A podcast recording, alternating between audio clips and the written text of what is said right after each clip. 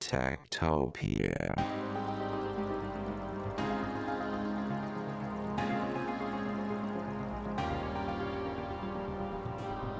Tektopia er en podcast om mennesker og deres teknologi, udgivet af Ingeniørforeningen IDA i samarbejde med mediehuset Ingeniøren og China Experience, støttet af Innovation Center Danmark, IDA Forsikring og EUT Electronics of Tomorrow. Mit navn er Henrik Føns, og det er mig, der bestemmer i Tektopia.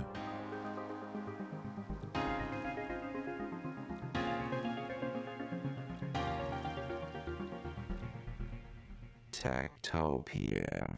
Inden vi starter denne uges Tektopia, skal jeg lige komme med en lille service-undskyldning. Øh, det er jo sådan, at jeg har siddet i månedsvis og lavet Tektopia på øh, Zoom, og er ved at blive lidt vanvittig af det, og den meget svingende lydkvalitet, der kommer ud af det. Så øh, derfor havde jeg investeret i et sæt øh, trådløse mikrofoner, som jeg kunne tage med mig ud i virkeligheden for at lave et interview.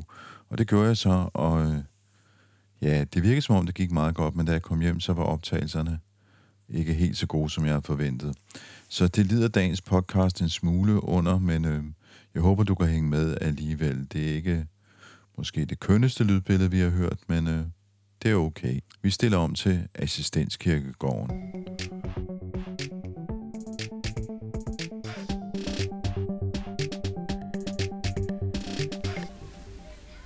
Tektopia er i dag gået udenfor. Altså nu har jeg siddet inde i flere måneder og lavet Zoom-interviews, men i dag der sidder jeg på Assistenskirkegården på Nørrebro i København i dejligt solskinsvær på en bænk. Og som man kan høre, så er der børn, der går tur i øh, baggrunden, fordi kirkegården her er også en slags øh, park. Fungerer den som, hvis man ikke kender den, hvis man ikke bor i København. Og grunden til, at jeg sidder her, det er øh, ikke på grund af kirkegården, men fordi det er 8. marts, og jeg har sat en kvinde, en kvindelig kunstner i stævne, Amalie Schmidt, Øh, og du sidder her i behørig afstand på bænken, fordi det er, som vi også prøver et nyt system af her, nemlig med nogle trådløse mikrofoner, så man faktisk kan sidde udenfor i ordentlig afstand, uden at smitte hinanden, selvom vi er nytestet. Så Amalie, måske skulle du lige øh, starte med lige at bare kort præsentere dig selv. Hvem er du? Du er kunstner, men hvad, hvad er du for en? Ja, altså jeg er forfatter og billedkunstner, plejer jeg at sige, men jeg er nok på en måde både begge dele, men ikke rigtig nogen af delene. Sådan et eller andet sted ind imellem de to ting. Øh, på Forfatterskolen og på Kunstakademiet, og så har jeg udgivet otte sådan, hybride bøger med tekst og billeder og i forskellige genrer. Og så har jeg lavet videokunst og installationer og øh, øh, gobelænger og andre ting. Hernede i tasken har jeg en bog, som du har skrevet for nylig, og som, øh, nu skal jeg lige se, om jeg kan finde den frem. Ah, Her er den. Øh, Threadripper hedder den, og der er et billede af en kvinde på forsiden, som er et øh, gammelt billede fra 1800-tallet. Hvad, hvad, hvad er det, der foregår her? Hvad er det? Jamen, øh, på forsiden af bogen Threadripper, der er et billede af Ada Lovelace, øh, som er et maleri, der blev øh, malet kort inden hun døde i 1852. Øh, og Ada Lovelace har fået lov til at komme frem på forsiden af min bog, fordi at hun efterhånden begyndte at optage en større større rolle i bogen. Øhm, da jeg gik i gang med det, som kunne blive til den her bog, der spillede hun ikke rigtig nogen rolle, men hun overtog på en måde lidt fortællingen i glimt. Og vi bliver jo så lige nødt til at fortælle, hvem Ada Lovelace er, fordi hun er jo dybest set, hun er jo egentlig grunden til, at vi sidder her 8. marts, øh, fordi hun er den første kvindelige computerprogrammør, plejer man at sige. Men... Ja, faktisk ikke kun den første kvindelige computerprogrammør, men er den første computerprogrammør som sådan. Altså, øh, det er jo en, en tilsnigelse at sige det, fordi hun skriver computerprogrammer på et tidspunkt, hvor der hverken er noget, der hedder en computer, eller øh, eksisterer øh, noget, der fysisk kunne betegnes som en computer. Der findes nogle planer, nogle tegninger, og ud fra det skriver hun øh, computer, et computerprogram eller en algoritme. Øh. Men altså, man kan vel så sige, at hun er matematiker? Ja, altså hun er matematiker, men jo ikke øh, uddannet matematiker, fordi på det her tidspunkt kan kvinder ikke få lov til at gå i skole. Øh, så hun øh, er selvstuderet matematiker og øh, lærer matematik per brevkorrespondence. Øh, og er i det hele taget meget sådan videbegærlig og, øh, og, og er interesseret i en masse forskellige felter. Øh, hun er datter af øh, Lord Byron, poeten, og af Annabella Milbank, som er en, øh, en kvinde, der også er matematiker. Lidt på samme måde øh, hjemmeskolet matematiker, men på et højt niveau. Øh, og de to får så det her barn, Ada Lovelace, øh, i 1815 øh, i et kort og sådan øh, øh, stormomsuste øh, ægteskab, hvor øh, Lord Byron er, øh, er en skandaløs karakter øh, i datidens England, og den her store poet, og også kendt for sin sådan udsvævende livsstil. Og han har så kortvarigt et ægteskab med hende, øh, Ada Milbank, og det kommer der så en Ada Lovelace ud af. Øh. Men, men hvordan, hvordan opstår så det der med, at hun bliver computerprogrammør i, i, i hvad skal man sige, gåsøjne? Altså, hvad sker der der? Hun er ikke så gammel, da det sker, så vidt jeg husker. Øh, nej, altså hun dør som øh, 36-årig, så hun, øh, så hun når det hele inden. Øh, jamen hun, øh, hun bliver så skolet af sin virkelig strenge matematikermor hele sin barndom, og, øh, og bliver øh, meget sådan... Øh, øh, strengt skolet i forhold til matematik, og får også forbudt at overhovedet at læse poesi som barn. Altså, øh, fordi at man, moren er bange for, at, at Lord Byron ligesom vil træde frem, hvis, hvis hun får lov at læse poesi. Altså den her sådan fordærveriske poesi, eller hvad man skal kalde det. Øhm, øh, og, og hele sit liv, kan man sige, hun på en måde arbejder med at, at sådan forbinde de her to øh, sådan det, den poetiske og den strengt matematiske øh, livsanskuelse, så hun, sådan, øh, hun ser altid på en måde potentialet på tværs af de der forskellige øh, felter. Altså, det er jo også et, på et tidspunkt, hvor, hvor videnskaben ikke er helt så strengt opdelt, som den, den er i dag, og man kan stadig forestille sig, at, øh, at man kan øh, være sådan lidt renaissance-menneske og kunne flere ting og kunne få idéer på tværs af videnskabsfelter. Og det, det er blandt andet det, hun gør. Hun møder øh, Charles Babbage, som bliver kaldt som faderen til den første computer, øh, i, som ganske ung øh, i Londons sociale cirkler, og det har jo været et sted, der var fyldt med alle mulige øh, kendte mennesker, altså øh, Faraday og Darwin og så videre, kom hos, øh, hos Babbage øh, i de her, til de her fester, han holdt. Øh, og der møder hun ham, og hun øh, fatter sådan en stor interesse for hans, øh, hans første opfindelse, som hedder øh, ja, differentialmaskinen, The Differential Engineer. Øh, og og øh, det, er en, det er en form for sådan meget avanceret, eller relativt avanceret regnemaskine, altså øh, sådan en fysisk regnemaskine, der kan sådan, øh, man kan putte nogle numre ind, og så kan den øh, sådan lave regnestykker, som egentlig basically er plus og minus og gange og dividere, og så kan man så kombinere det på forskellige måder. Øh, og hun er så venner med Babbage i de følgende år, hvor han får ideen til den her øh, mere avancerede form for regnemaskine, øh, som kommer til at hedde den analytiske maskine, som er en slags øh, forløber til computeren, fordi det er en øh, multipurpose computer, øh, som kan bruges til mange forskellige typer af øh, opgaver. Og altså, Charles Babbage får den idé, at øh, han, han bliver inspireret af en bestemt anden maskine, som er meget udbredt på det her tidspunkt, eller som har vundet stor udbredelse fra omkring 1800 og, øh, og de følgende årtier, øh, som er den, øh, en, øh, en øh, maskine, der faktisk også sådan starter industrialiseringen på mange måder, som er hulkort væven, altså som, som øh, Chakar øh, øh, opfinder, og som, som, gør, som er et system, der er øh, hulkort, som er i stand til at, at lære information, mønsterinformation, som man kan tilslutte væven, og på den måde sådan kan man øh, kan man spare en af de to væver væk, der er nødvendige på en væv, fordi at øh, sådan, øh, øh, programmet eller mønstret af sig selv kan komme frem, øh, når man kører øh, på maskinen, kan man sige. Ikke? Så, så der kan man sige at allerede der, der har vi, øh, der har vi et eksempel på tek- automatisering, teknologi, der erstatter mennesker. Ja. Altså er der Lovelace, hun skriver så nogle programmer, eller hvad, altså på papir til den her sådan differential eller analytiske maskine, som Babbage har opfundet? Ja, altså til den, den analytiske maskine. Øh, og den analytiske maskine adskiller sig fra differentialmaskinen ved at bruge de her hulkort øh, ja. til at lære information og øh, data.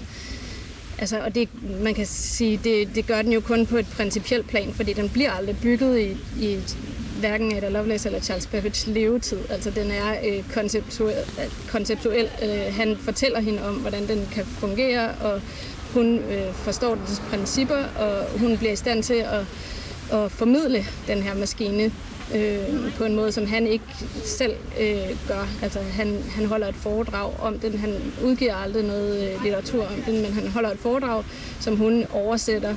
Øh, han holder et foredrag på fransk, som hun oversætter, øh, og, og, øh, og i den oversættelsesproces, der begynder hun sådan at tilføje noter, øh, som hun, hvor hun mener, han ikke sådan forklarer det fyldesgørende, eller hvor der er mere at sige om den her maskine. Og de noter, de vokser sig meget større end selve foredraget, og øh, også langt vigtigere på mange måder, fordi hun går ud over bare at beskrive, hvad det er, den kan, men hun begynder også at forestille sig, øh, både hvad den ikke kan, og hvad den faktisk øh, vil kunne komme til at kunne, den her maskine. Øh, så hun øh, skriver blandt andet, at den på et tidspunkt vil være i stand til at øh, at producere musik, for eksempel. Øh, og at man kan bruge den til mange forskellige typer af opgaver. Nu siger du, hun, hun har overtaget ret meget til min bog der. Ja. Hvad, hvad, hvad er det, Ada Lovelace, hun fortæller os i dag? Hun, altså, jeg synes, hun er meget interessant, fordi hun står det her sted mellem øh, poesien og videnskaben, som, altså, hvad kan man sige, de mere sådan, øh, øh, den humani, humaniora og videnskab, øh, naturvidenskab, kunne man også sige. Ikke? Øh, og hun står der og er i stand til at tænke sådan tanker, der går på tværs af, af, af, af de her mere sådan silo agtige måder, man tænker på inden for videnskaberne. Så hun kan ikke bare se maskinen som en maskine, men hun kan også se dens potentialer som, altså, øh, som en slags øh, ånd, eller som en slags, øh, øh, ja, sådan, hvilke, hvilke muligheder har computeren faktisk for at udvikle sig fremadrettet. Øh, og, øh, og hun har nogle helt vilde tanker også om, at man måske ville kunne være i stand til at, at kortlægge nervesystemet. Øh, i mennesket. Altså, hun har faktisk, altså, hendes, hendes idé om, hvad, hvad videnskaben vil være i stand til at kortlægge, er ret sådan ekstrem på en måde. Øh, så hun forestiller sig, at man vil kunne kortlægge nervesystemet i mennesket, og på en eller anden måde på, lave en slags sådan, algoritme for nervesystemet. Øh, og det, det er der jo øh, på en måde, det er jo først nu, vi er ved at sådan komme dertil, altså øh, at vi kan det, eller at vi, vi er der ikke helt endnu, men vi begynder at kunne lave kunstige øh, nervesystemer i form af de her neurale netværk, der øh, selvfølgelig ikke er en en-til-en kortlægning af menneske, menneskets nervesystem, men alligevel er noget, hvor computeren begynder at fungere lidt som et, øh, en menneskehjerne.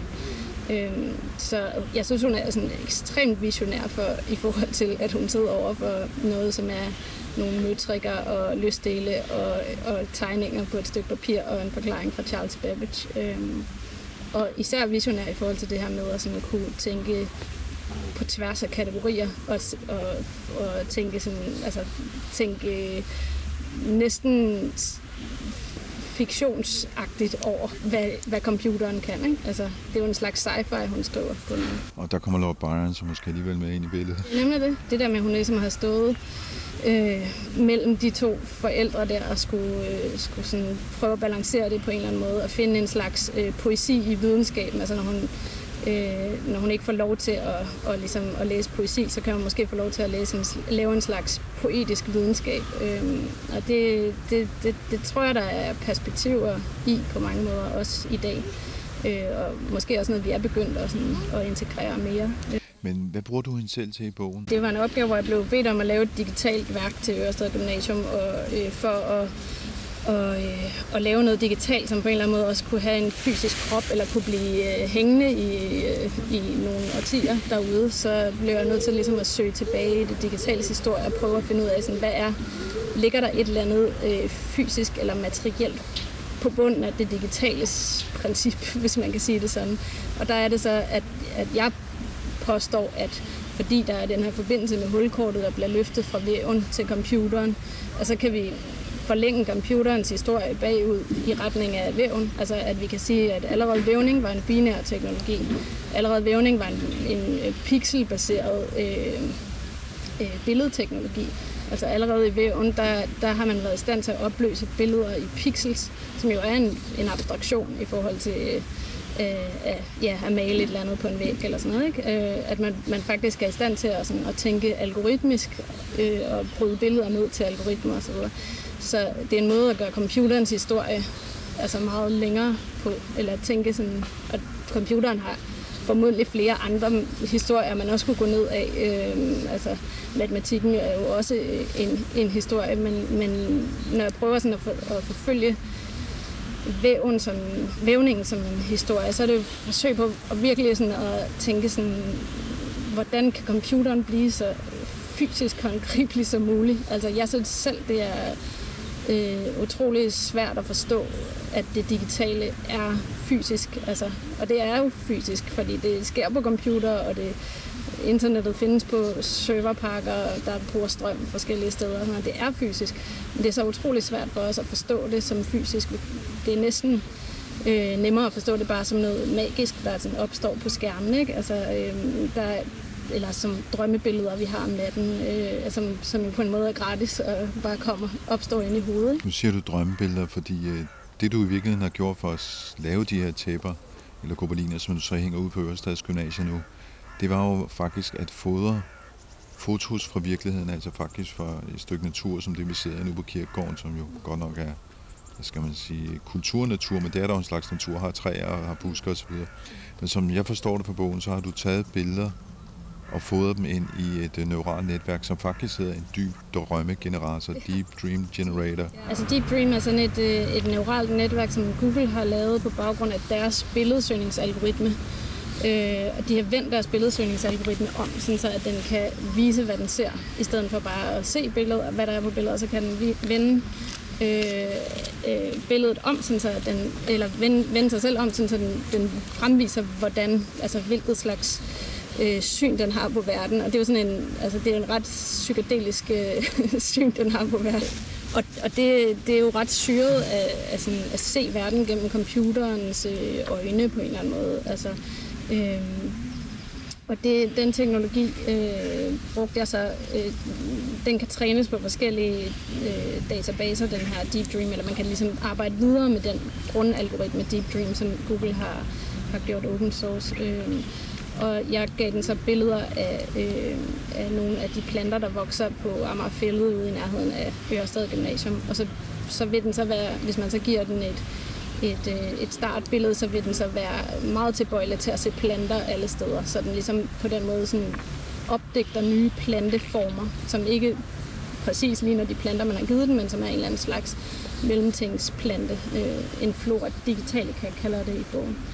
Øh, ja, så, så det var sådan en lang proces med, med at fodre algoritmen og, øh, og, sådan, og, og vurdere og udvælge dens output og prøve at fodre den med nogle andre ting. Og øh, igen, altså hele tiden sådan frem og tilbage mellem algoritme og mig. Og jeg tror, jeg vidste jo ikke, hvordan det ville komme til at se ud, til, da jeg startede. Jeg havde ligesom sat øh, det over, den overordnede, som jeg havde lavet en eller anden slags øh, meta-algoritme, jeg havde præsenteret for, øh, for, øh, for styregruppen, der ligesom skulle, skulle godkende det her projekt, som var, at, at jeg ville gøre alle de her ting. Men jeg kunne ikke sige præcis, hvad outputtet ville blive, fordi det her neurale netværk er jo, altså det, det, det har sin egen øh, vilje også. Altså der er ikke, øh, man kan ikke man kan ikke rigtig, altså man kan godt sådan nudge det, og man kan, man kan vælge nogle ting ud, og, og andre ting ikke, men man kan ikke bede det om at lave noget præcis, som man selv har forestillet sig. Så det er lidt en anden måde at arbejde på.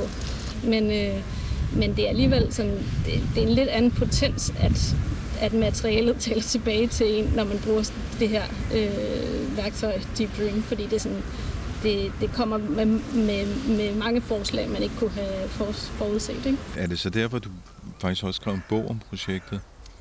Ja, altså der, var, der begyndte at være sådan et, øh, et stof, der voksede, og jeg, jeg øh, skrev, altså jeg, jeg, jeg ville, gerne, ville gerne have, at man både kunne se tæpperne derude, men at man også kunne sådan, øh, bare vide lidt om, hvad der lå forud for tæpperne, altså hele den her fortælling om Ada Lovelace og computeren og, og forbindelsen til hulkortet osv. Så, videre. så altså, jeg skrev sådan et, øh, et titelskilt, hvor jeg virkelig prøvede at få det hele ind på det der titelskilt, og så voksede det der titelskilt bare til, ja, til sådan en A2 i hvert fald, som sådan hænger derude, og sådan, der er tre spalter med flere forskellige citater og sådan noget. Og sådan, det, det, var, det var klart det mindste, jeg kunne få det ned på på det tidspunkt, men der var bare meget mere stof. Altså det kunne, det, der var plads til, at det kunne folde sig ud, og det, det, det skete så i Threadripper det der med at tage de her sådan, billeder af planter ude på øh, Amagerfællet. Mm. Fået dem ind i maskinen, altså at lave, øh, hvad skal man sige,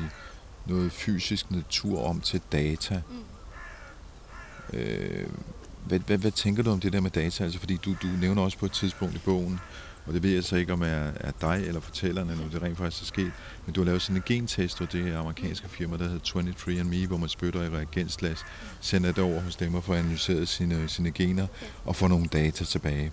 Og det er jo sådan en, hvad skal man sige, en måde at gøre sig selv som et stykke natur til data, ligesom du gør naturen til data, når du tager den og putter ind i den her dybe drømmegenerator. Er det sådan en erkendelse af, at vi, øh, at vi som mennesker er måske mere end Lord Byrons følelser, men vi er også øh, matematiske data.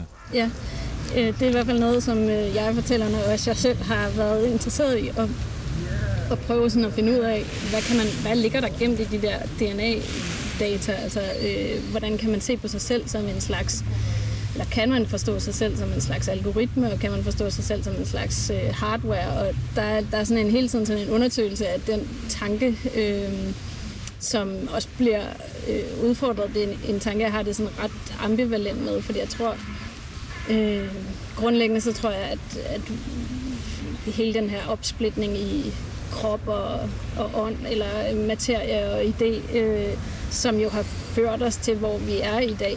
Altså på godt og ondt, øh, både øh, skabt kæmpe videnskabelige øh, landvindinger, men også ledt os til sådan et klimakollaps. Ikke? Øh, den, øh, den, den, den, den, det er den, jeg hele tiden stiller mig skeptisk over for, og gerne vil sådan, øh, udfordre, og gerne vil, øh, jeg vil gerne prøve at tænke på tværs af, af krop og ånd, eller det, det fysiske og det metafysiske. Og, og der tror jeg, at der, der indeholder sådan ideen om at kunne øh, selv at være en kode og skrevet i DNA-sprog, øh, og øh, øh, ligesom sådan, kunne tænke på sig selv som en slags computer.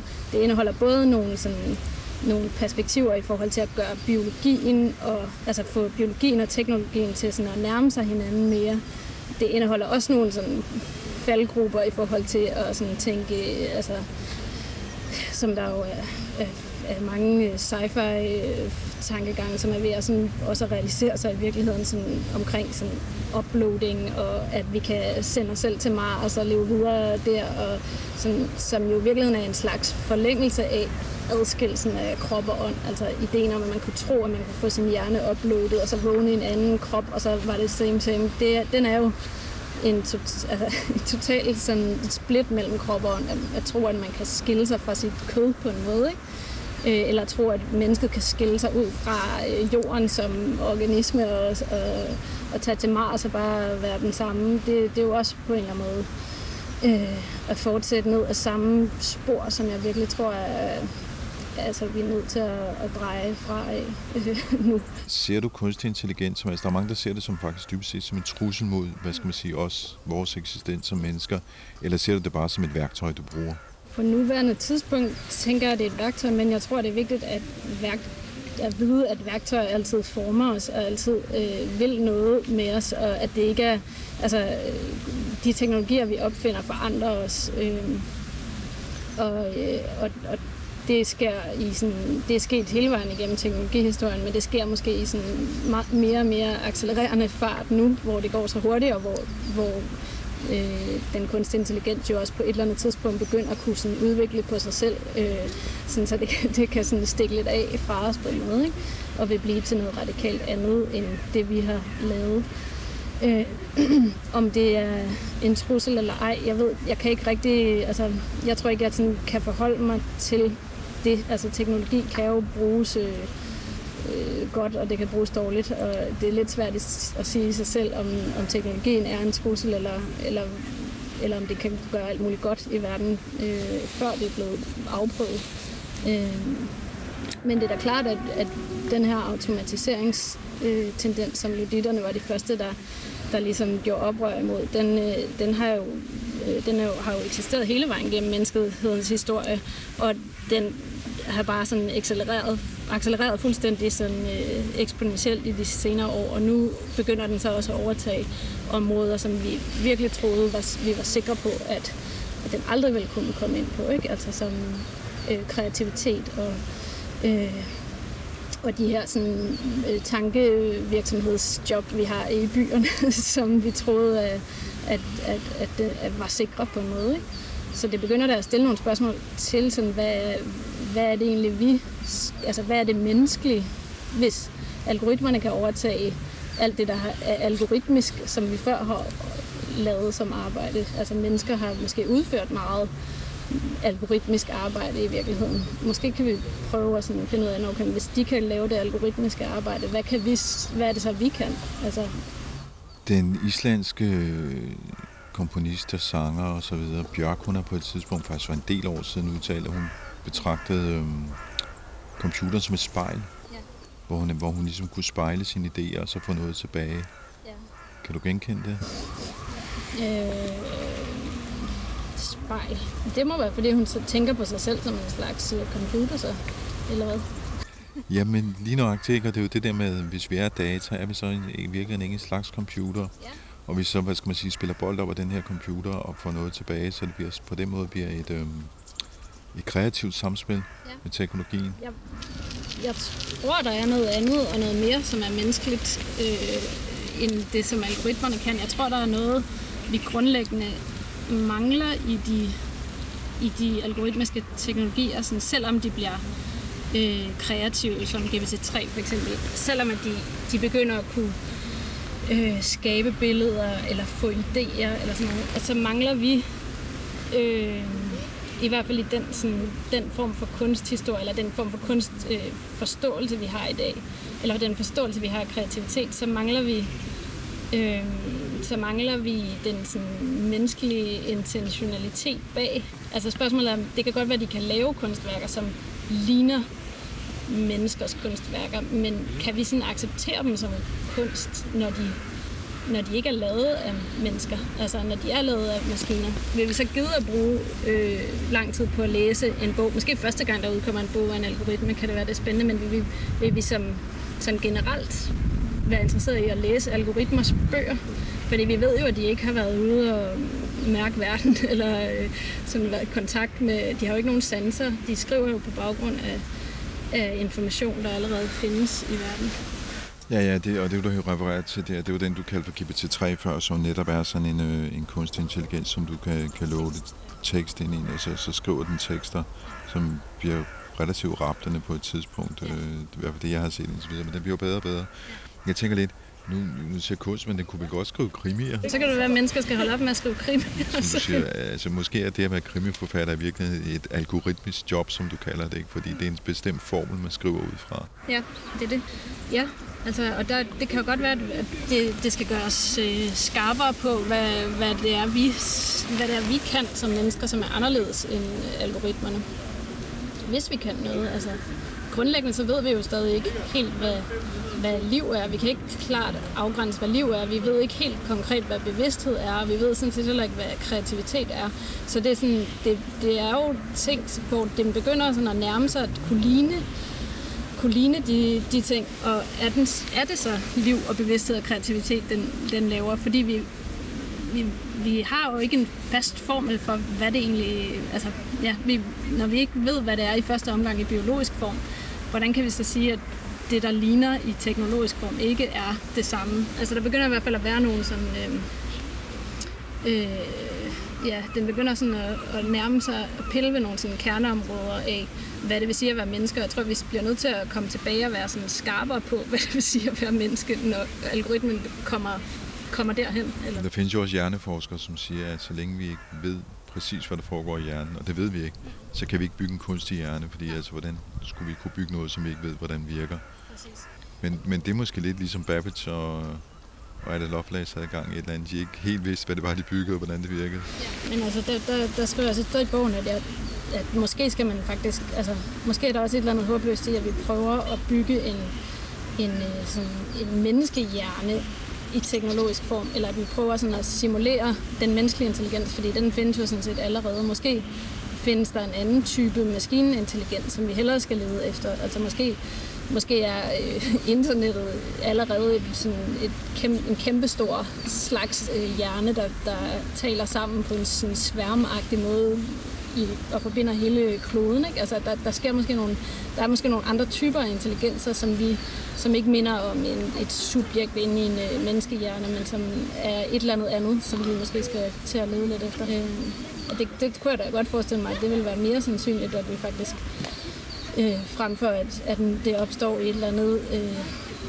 øh, sådan studie, hvor man sidder og leder efter det og, og prøver at bygge det op nedefra, at det faktisk pludselig går op for os, at det, bare, at det findes allerede. Altså, øh, det vil jo ikke være så meget anderledes end, end det, der er sket mange andre steder i, øh, i sådan i videnskaben og i sådan den kognitive udvikling, at vi pludselig finder ud af, gud, altså resten af naturen er også øh, intelligent, eller der sker også intelligente ting i resten af naturen. Det er ikke kun mennesker, der, der kan tænke og kan gøre øh, bevidste handlinger.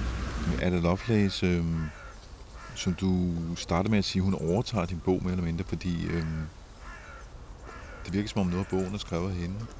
Altså, øh, ja, det er, jo, det er jo en del af fiktionens øh, univers, kan man sige, at øh, det, der sker i, i bogen, er, at, øh, at den her jeg-fortæller, der arbejder med de her digitale billedtæpper, øh, har en, øh, et neuralt netværk på sin computer, som hun så fodrer med Ada Lovelaces breve, og på baggrund af det, så, så træder der en Ada Lovelace stemme frem og begynder at tale inde i computeren.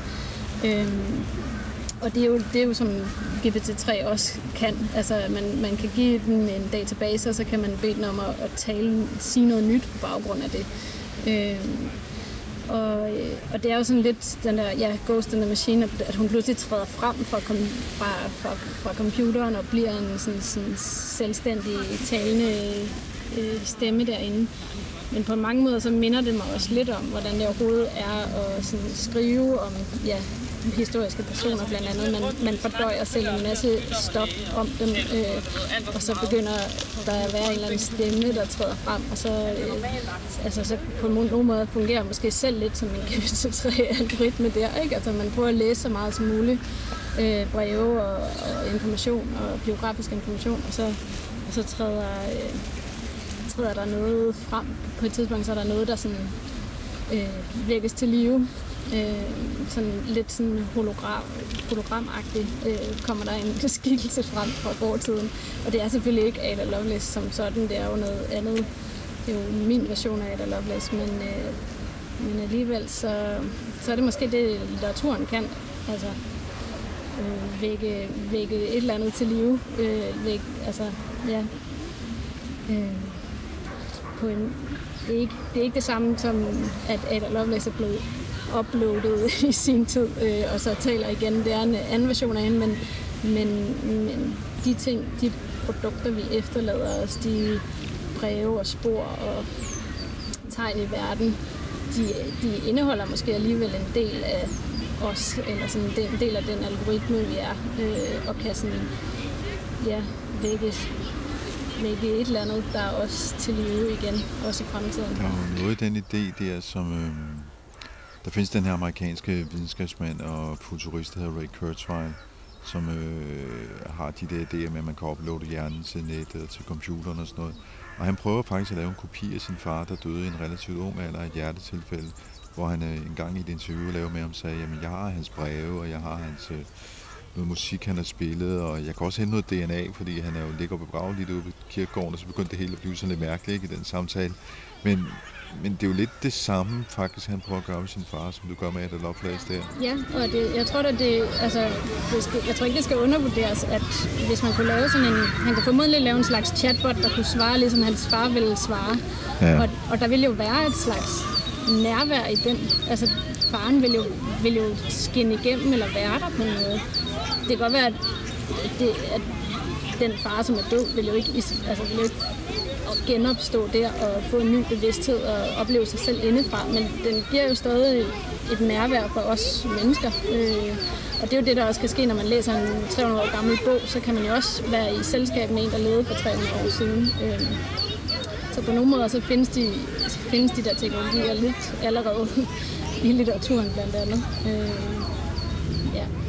Men igen, altså tror jeg, at Ray Kurzweil der har, har mange sådan, altså de, de tanker der om, om at kunne skille, øh, altså kunne lave en slags algoritme, som, som er øh, fuldstændig kropsløs, men som bare er, øh, er sådan, øh, faren på algoritmeform, er jo også en sådan, en, en sådan håbløs opdeling i en krop og ånd igen. Ikke? Altså, den vil jo aldrig kunne lære noget nyt, den vil jo aldrig kunne, kunne sådan sanse noget som helst, eller mærke verden på ny, eller lige noget andet.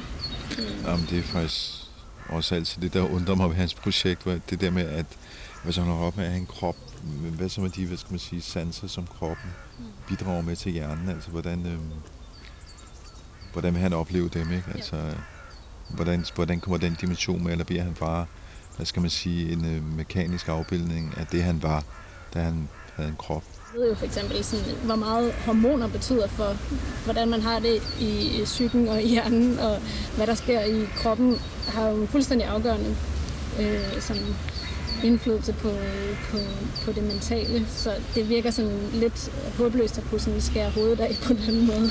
Nå, men altså, du kan også vende om at sige, hvis, hvis alle de der processer i virkeligheden er data, mm. altså, så burde du kunne lave dem alle sammen om til algoritmer og sige, jamen altså hormoner, jamen de har ja. så den her algoritme, det er sådan og sådan, man gør det og så videre, ikke? Altså, det vil jeg ligesom, lige, sige. Ja, vil hun det? Ja, ja, altså hun, ja, hun var helt på, at man kunne øh, dataficere alt, altså sådan helt ned i det molekylære, på det molekylære niveau. Eller sådan, hun forestillede sig at kunne genskabe hjernen som en molekylær øh, sådan model på en måde. I en computer? Ja, altså det siger hun ikke helt direkte, men det er, sådan, det er visionen på en måde. Øh, så, så på den måde så er hun måske en slags transhumanist. Altså. Jeg kunne godt tænke mig at spørge dig, fordi Ingeniørforeningen har jo den her SIRI-kommission, som er sådan en kommission af hvad skal man sige, folk som er teknologikyndige eller kloge, som skal tænke store tanker om, hvordan vi skal udvikle samfundet på en, hvad skal man sige, en bæredygtig teknologisk måde. Men jeg ved, du har været inviteret med ind til, til nogle af deres møder for at give respons eller give dem inspiration, eller hvad, hvad, hvad har din funktion som, øh, som kunstner været der? Ja, altså jeg sidder og skriver på en tekst lige nu, som er min respons, min respons til den. Øh, så jeg har været sådan øh, fluen på væggen på bare et af deres møder faktisk.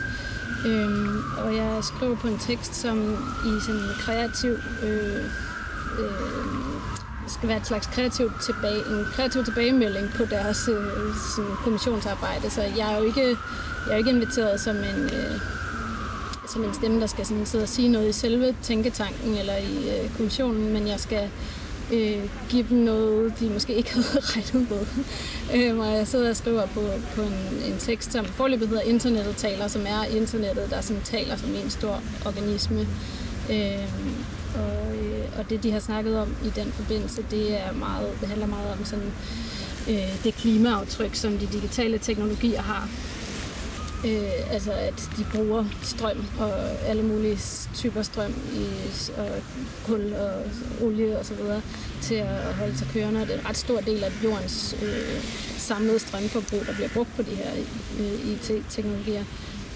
Øh, så øh, så jeg, det jeg prøver at gøre, det er at, at sådan, altså, at give internettet en slags krop, eller prøve at vise, at internettet har en krop. Øh, fordi jeg oplever i hvert fald selv til dagligt, at jeg ikke kan forstå det. Altså, at jeg bliver ved med at tro, at, at internettet er noget fuldstændig virtuelt og vægtløst, og øh, som øh, slet ikke øh, har en krop. Og det er ligesom den, det er den øh, myte, der, sådan, der, der hele tiden gør, at vi ikke, øh, at vi ikke tager det alvorligt som noget, der sådan, for eksempel forurener i verden. Øh, altså tech-industrien eller tech-firmaerne vil jo gerne have os til at, sådan, at bare opleve det som fuldstændig sømløst og, øh, og noget, som vi sådan ikke engang skal... Altså vi skal jo ikke åbne computerne mere, vi skal kun kigge på de der overflader, ikke? Og, øh, og det, der tror jeg, det, det, det er ret vigtigt at gøre et aktivt arbejde for sådan at, at komme om på den anden side af de der overflader, eller i hvert fald prøve at forstå, at der ligger sådan en masse ting bag, og en masse beslutninger bag, og en masse øh, ja, mineraler og hvad der ellers er inde bag ved de der skærme. Ikke? Hvad er dit næste kunstprojekt? Øhm, jeg arbejder på at udfolde bogen her i sådan en videoform på nogle sådan, øh, øh, store sådan LED-skærme, som er sådan nogle øh, curtain LED, som man bruger i arkitektur, øh, som er sådan nogle halvt gennemsigtige skærme, hvor man kan se igennem fra den ene side og se billedet fra den anden side som sådan, har sådan arkitekturstørrelse, store skærme øh, på en udstilling på Holstebro Kunstmuseum. Øhm, Amalie Schmidt, vi, har, vi bevæger os ned ad spor, og vi kunne godt syre ud i flere timer her, men måske skal vi, øh, måske skal vi runde af her og sige øh, glædelig 8. marts til, til dem, der lytter, og der er sikkert mange, der ikke lytter på dagen, hvor den udkommer, så, så må de glæde sig til 8. marts øh, til næste år. Og øh, tak fordi du være med. Øh, din bog, den kan man stadig købe alle mulige steder at gå ud fra. Øh, det vil jeg opfordre folk til at gøre. Du har lyttet til øh, Tektopia, der i dag sendte fra en bænk på øh, Assistenskirkegården i øh, København. Du kan som altid downloade links og anden information på tektopia.dk.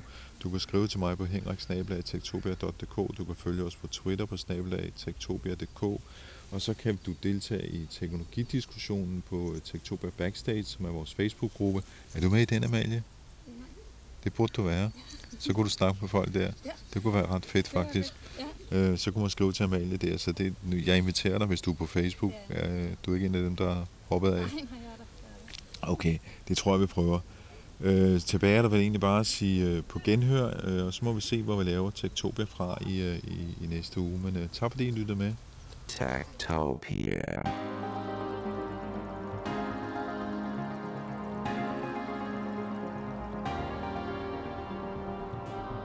Tektopia er en podcast om mennesker og deres teknologi, udgivet af Ingeniørforeningen IDA i samarbejde med mediehuset Ingeniøren og China Experience, støttet af Innovation Center Danmark, IDA Forsikring og EUT Electronics of Tomorrow.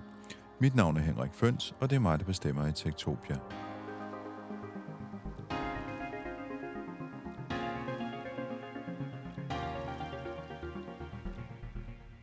Tactopia